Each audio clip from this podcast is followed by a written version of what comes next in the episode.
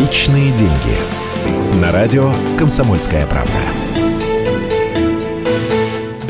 Добрый день, с вами Евгений Беляков. Продолжаем разговор о финансовых стереотипах.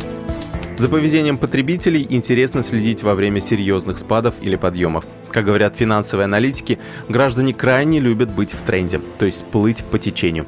Когда рубль укрепляется, все верят, что так будет и дальше. И наоборот, когда наша валюта падает, все делают вывод, что это надолго, говорит Сергей Питенко, гендиректор экономико-правовой школы ФБК. Более того, эти настроения нагнетают различные аналитики, которые соревнуются в мрачности прогнозов. Конец цитаты. Вот простой пример заблуждения. В феврале 2009 года курсы доллара и евро достигли своих тогдашних максимумов – 36 и 40 46 рублей соответственно.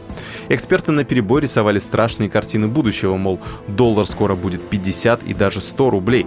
В обменниках был дефицит валюты, ипотечные заемщики рвали на себе волосы. Что же случилось потом? Уже к маю 2009 курс доллара упал до 31 рубля, а к концу года стоил и вовсе 28,5 рублей.